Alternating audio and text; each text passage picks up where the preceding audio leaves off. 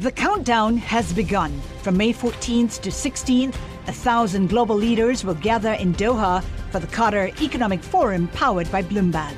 Join heads of state, influential ministers, and leading CEOs to make new connections, gain unique insights, and uncover valuable opportunities in one of the world's most rapidly rising regions. Request your invite for this exclusive event at QatarEconomicForum.com.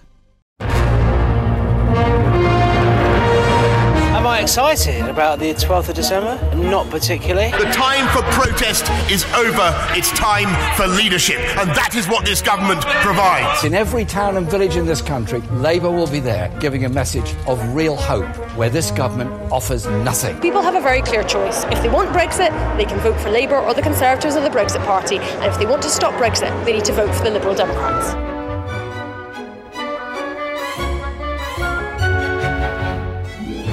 Hello, you're listening to Bloomberg Westminster, your daily guide to British politics. I'm Sebastian Salek. And a very good afternoon. I'm Caroline Hepker. Well, it's Halloween, the 31st of October. Should have been Brexit Day, but it isn't. It's just normal Halloween. You got your costume sorted? Uh, no, I do not, but everyone in my family does. I've got a skeleton, a witch, and uh, one other to Do you know what, know what I went as last year? Go on. I panicked. Michael Portillo. I'm not even joking. Do you know how quickly you can get out some coloured trousers and a blazer? It was brilliant. Very convincing. Oh my gosh, I'm going to be laughing for the rest of the programme with that now. Um, uh, look, we've just uh, been listening, of course, to Jeremy Corbyn. Look, are we getting inching ever closer to the United States in uh, this uh, general election campaign, which of course begins uh, now, six weeks ago until election day. Jeremy Corbyn talking about the NHS not for sale, and what did the crowd chant? Not for sale. Very, very evocative of uh, the US presidential election. Yeah, he's certainly got his people, hasn't he? Uh, and that's an environment he's very comfortable in. Let's have a listen to what people have been saying today. Conservatives say they do have a clear election message, despite the fact they didn't deliver Brexit on time. We heard from Grant Shapps, the Transport Secretary. He's warning a Labour government would only prolong the process. In this election, there'll be a really clear choice because there's only one party who are saying, vote for us, we have the deal there, we'll have this done by Christmas. So that was Grant Shapps. Meanwhile, Jeremy Corbyn, as I mentioned, uh, used a speech in Battersea in London to attack tax dodgers, bad bosses, big polluters, dodgy landlords, and billionaire owned media. Here he is. Today, we launch the most ambitious and radical campaign our country has ever seen to bring real change to all parts of this country. If you want to live in a society that works for everybody, not just the billionaires, if you want to save our hospitals, schools, and public services from Tory cuts and privatisation, if you want to stop the big polluters destroying our environment, then this election is your chance to vote for it. Jeremy Corbyn there laying out the stall for Labour as this election gets underway. Well, let's get right into it. Joining us now, I'm very pleased to say, is Alistair Burt, Conservative MP, former Foreign Office Minister. You're back in the party, having had the whip uh, restored to you, but you're not standing again. Let's get into the dynamics of this election. It's a big gamble for Boris Johnson, this, isn't it? It's a huge gamble, and, and it's quite extraordinary coming from someone who so obviously wanted to be Prime Minister more than anything else in his life, having just effectively got through the door and being presented with two different routes one to get the bill endorsing Brexit through the House of Commons and go to the country after that and have one sort of election, or to do what he's done now without Brexit being sorted, go for a different sort of election. I think the bigger gamble is with the latter. Uh, that's what he's chosen to do. And I suspect this election will be as much about his powers of campaigning and leadership and whether he can give the election the direction that he wants to give it or whether the public will think the election is about something else. Mm, whether it's about Brexit, because obviously, as we mentioned, this was the day that the UK was meant to be leaving. I don't think the, the, there's any doubt that the beginning of the election is bound to be about Brexit. Uh, that's what we're talking about today, and that will dominate for the next few days. But um, it is very much the Mike Tyson thing. Everybody's got a plan until somebody punches you on the nose. Every election has got a plan until the first week is over. And then people start to decide themselves, the public start to decide what they think the issues might be. I've no doubt the Conservative Party's uh, hit is to keep it very focused on Brexit. Um, but they're all in the same boat, really. Lib Dems are in the same boat. Labour may be different because they can't decide what to do. And it will turn out as to what, what the public really want this election to be about. You sound very sceptical about your own party. Um, I'm skeptical about the background to the election because I do believe it would have been a safer bet for the Conservative Party to get Brexit through. Now, I understand the Prime Minister's frustration, and the decision was taken in, in Downing Street that they didn't think they, the bill would get through to deliver the legislation behind Brexit. Now, the truth is, we'll never know because apart from that one programme motion, it was never tried. So we don't know. So the, the Prime Minister's taken the decision that he has because of the frustration, and there we are. But I think, and my preference would have been for the Conservative Party to get Brexit done, and then you can't be attacked by the Brexit Party for not having done it the Liberal Democrat demand for a referendum is gone, and they would have to start campaigning to return to the EU. And you can focus on the future as the Conservative government with the domestic programme and everything else. Brexit is done. If you have an election when Brexit is up in the air, I think inevitably but, but there's the more Prime risk. Minister couldn't get Brexit done. Well, we don't, as I say, we don't know. Uh, people didn't think he could get a deal. He did. Um, people didn't think you could get the deal, deal endorsed by Parliament. It was. What wasn't endorsed was getting the legislation through, and they had one go at it, one programme motion, decided it wouldn't work, and decided to go for an election. I would have preferred that they tried something else. But the truth is, we won't know whether their judgment was right or wrong. So we have an election. I would want the Conservative Party to win because I think it's the best bet for the future of the country without a doubt, but I just think there's more risk attached to it. Well, let's look at one of the other battlegrounds, and that's public services. We had a lot of announcements already from the Conservatives taking on the NHS as well, uh, but it comes on the back of a pretty bad record for the Conservatives, a record shortage of nurses, NHS spending uh, on private health providers doubling since 2010. How does the Tories take on the, the Labour Party, essentially, on what is their historical project? Uh, I think it was a recent poll that said people trusted Boris Johnson on the NHS more than Jeremy Corbyn. I think there's two things here. Firstly, the Conservative Party, throughout my lifetime, has fought an election with the Labour Party saying the Tories are going to end the NHS. It's never true and it won't be true. I think people are tired of that. Secondly, private uh, using the private sector in the NHS was started by Tony Blair, uh, although it's always been part of the NHS with, with private medicine. But it's drastically accelerated under your party. Not drastically accelerated. There are more contracts given, but the percentage uh, which is private in the NHS is extremely small compared to everything else. And we're still dealing with the residue of uh, the austerity programme post 2010 when there was no money. So we're still dealing with the after effects of that. Mm. I think what the uh, the Health Secretary has announced in recent days in terms of now that we've moved away from that, the treasure chest built up by Phil Hammond, by hard work from the British people and the Conservative government, gives the public services a chance. I, I think it's a message that plays to the Labour faithful. You know, we'll save the NHS, but you know, as I say, I've been through it through nine elections, and the, the NHS is still there. Yeah. I was an I was a health minister. My dad's uh, an NHS doctor. My okay, brother's look, an NHS, NHS doctor. may not be about. It's to, nonsense. It, okay, the NHS may not be about to disappear, but it's certainly true that that Conservative Party has enacted nine years of austerity and yes. only now started to just Correct. slightly turn on the spigot with yep. you know pledges uh, uh, to, to spend more on the NHS in terms of building new hospitals and spending on police. But these are small sums after nine years, and this is still yes. fresh for many many voters. Uh, absolutely right. And it does come back to what produced the nine years of austerity in the first place. Now, our argument is simple left with no money, we had to take the difficult action to correct the economy. Uh, but it's the, about the, the, people who have the, suffered. The deficit. I understand that. But it, it, then comes back to who caused that. You know, and, and we're very clear um, from the uh, the Treasury Minister's little note saying all the money's gone. Everyone knows that we were left with no money and practically bankrupt, and work has been done to correct that. And that that price has been paid by the British people, no doubt about that. But the question is, when you look forward. Are you going to elect a Labour government that's going to run out of money again? Or are you going to bank what has been achieved and say, these guys, the Conservative Party, have the best plans for the public sector, but both of and you we are can actually out with trust huge them. spending pledges. Sorry, both parties are coming out with huge spending pledges. Yeah, I, I would make the difference. The last time the Labour Party came up with huge spending pledges, they spent all the money and the money disappeared.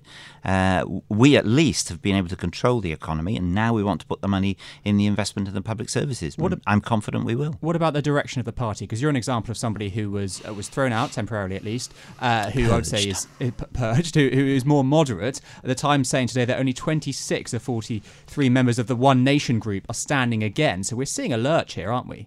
Yeah, it's. Um, it is interesting. I think colleagues have made individual decisions as to why they may not be standing. Um, but you're right to detect that in the movement of people, I don't think there's anyone from the ERG, the uh, hardline Brexit uh, skeptics group, uh, who is leaving, but many colleagues associated with One Nation are. Each of us has our own story. Um, I was quite clear. I, I felt many weeks ago this election was likely to be about Brexit, likely to be put on a manifesto that I would find personally uncomfortable.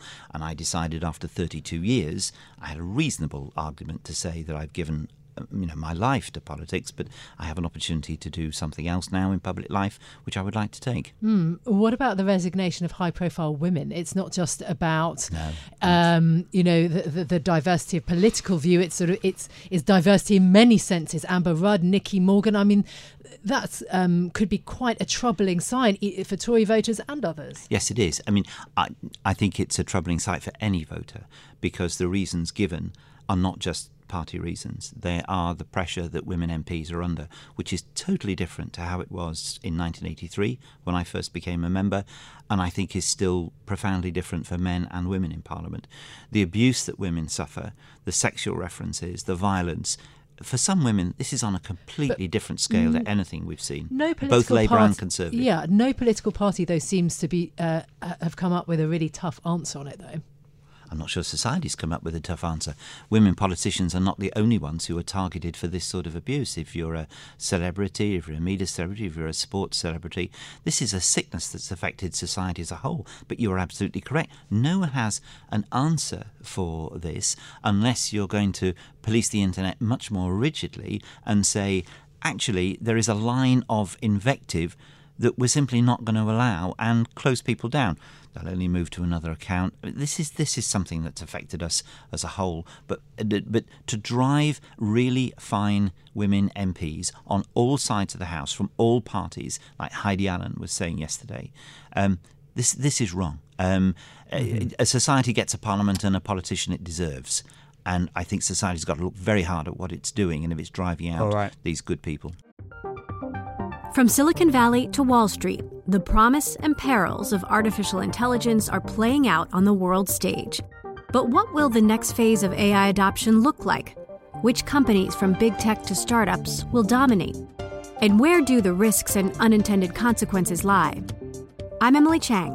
Join me at Bloomberg Tech in San Francisco, May 9th, to answer many of the industry's burning questions, alongside Snap's Evan Spiegel, Xbox President Sarah Bond, OpenAI's Brad Lightcap, top researcher Dr. Fei Fei Li of Stanford, and many more.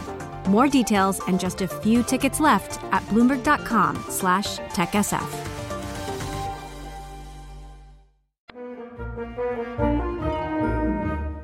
I'm looking at the Telegraph, which has got a follow up to the Brexit Party story in yesterday's Times. That was John Longworth, uh, the MEP, calling for the party to target just 20 seats uh, and really go for it and try and return those pro leave MPs back to Westminster. Splits now emerging, the Telegraph says, in the party over this strategy. Several figures now backing what they call the sensible option of focusing resources on these smaller numbers. One senior MEP suggesting they could field as few as 20 candidates, as Longworth said. Others say it could be closer to 100. 100. Farage sounds pretty relaxed. Uh, according to the Telegraph, he said he's got nothing to worry about. He's working through it. He'll announce it in good time. But he's gone awfully quiet, hasn't he? I tweeted this yesterday. It's strange to go a few days and not see him gracing the airwaves. Uh, yeah, no, I'm surprised because I still haven't uh, clapped eyes on the 600 candidates. Uh, you know, it's bold. Yeah, it is a bold move, and uh, yeah, I was wondering whether we'd see a nice photograph at some point, but we have not. Uh, anyway, have a little listen to this.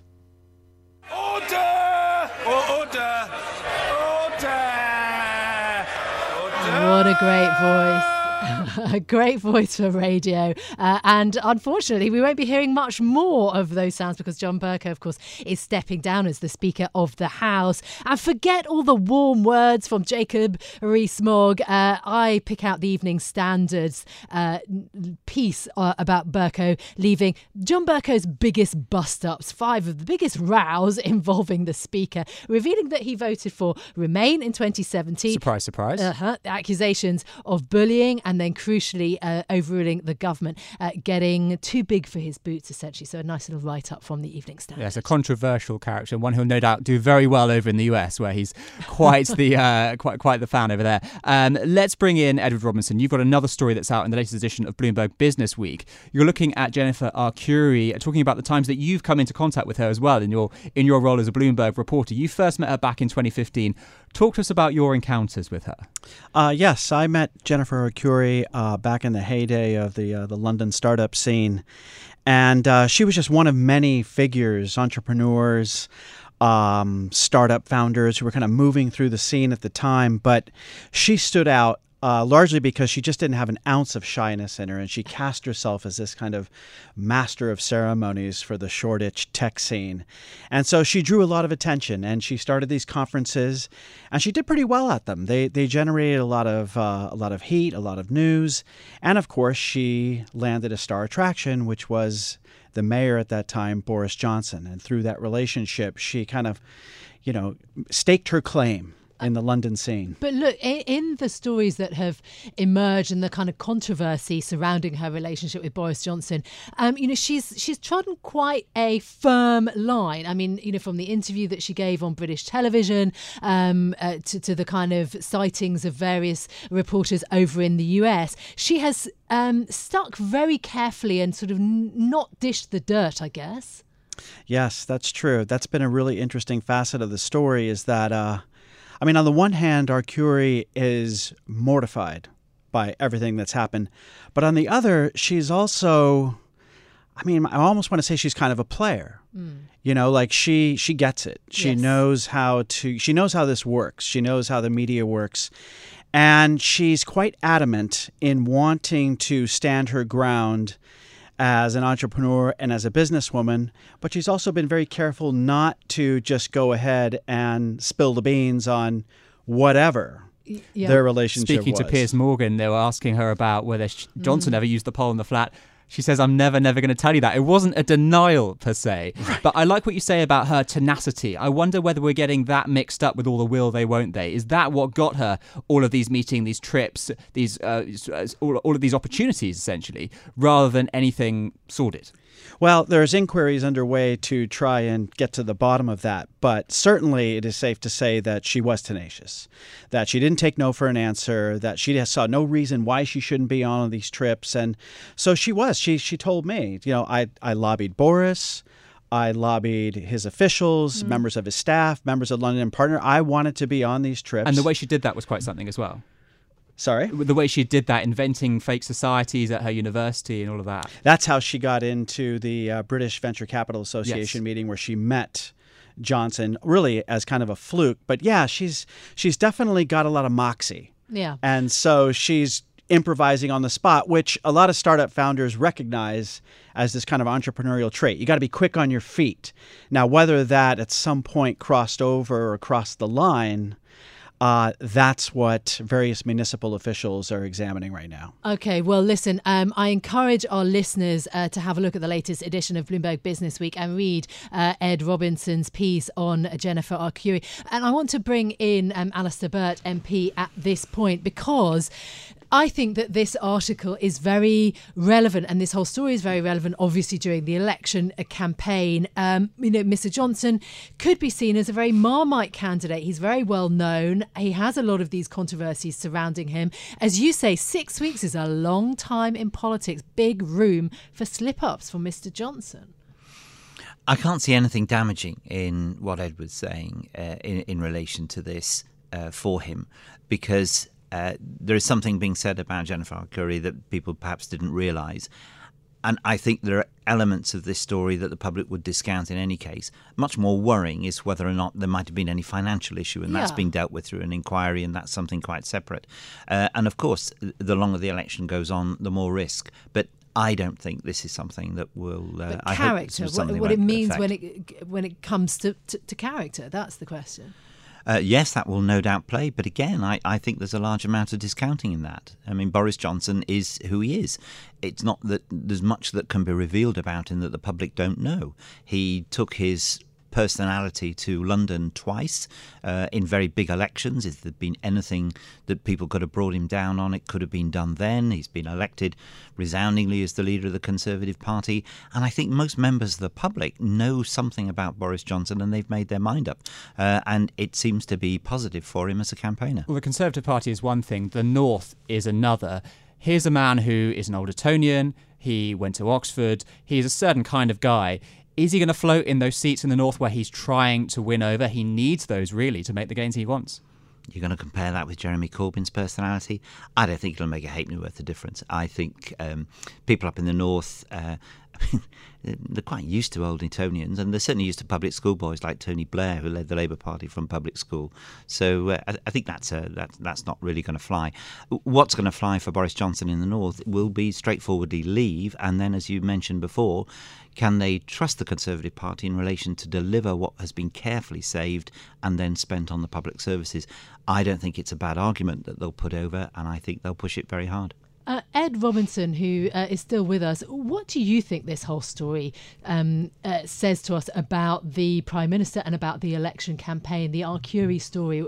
Do you think it, it will simply not feature, not play in? Everybody uh, is, um, you know, voters are grown ups and they know what Mr. Johnson is like already, so this is just being discounted? Or, or I not? think so much depends on what the inquiries find. So right now, the um, the independent uh, uh, police office of conduct is looking at the matter, and if it decides that it's worth a full fledged investigation, that could pump a lot of oxygen into the story. So much depends on that. Much will also depend, too, though, on the fact that Jennifer Arcuri is planning on returning to the UK this month. Hmm. And she'll probably do a round of media. So there's going to be another cycle of stories. Now, maybe people will be tired of it by then. We don't know. A lot just depends on what happens. But there is going to be another cycle. And what's next for her? Because there's some talk of her going on reality TV. Is that going to play out during this campaign?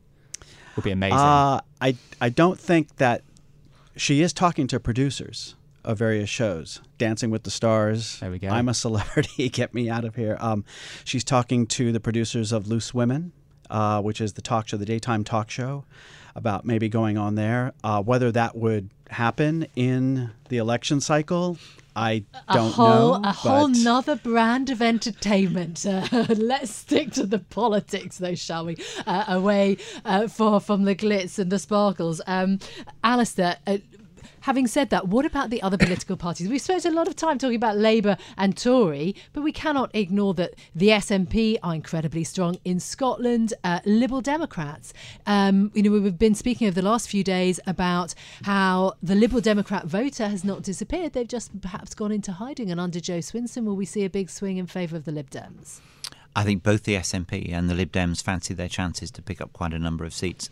Uh, the Lib Dems will run extremely hard now. They've got the opportunity to do so on Vote for Us and its referendum, or if enough people all over the country vote for us, we can throw Brexit out.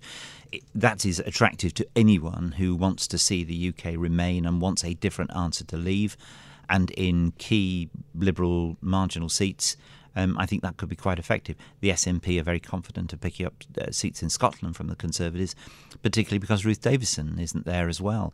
So that adds to the degree of risk about the election at the moment. And for that to be countered by the uh, by the Conservative Party, we've got to pick up seats in the northern parts of the country and in the Midlands. So that's where the gamble lies. Will there be enough compensation for one or the other? And to very quickly, you're not standing again. Are you going to put your feet up? What's next?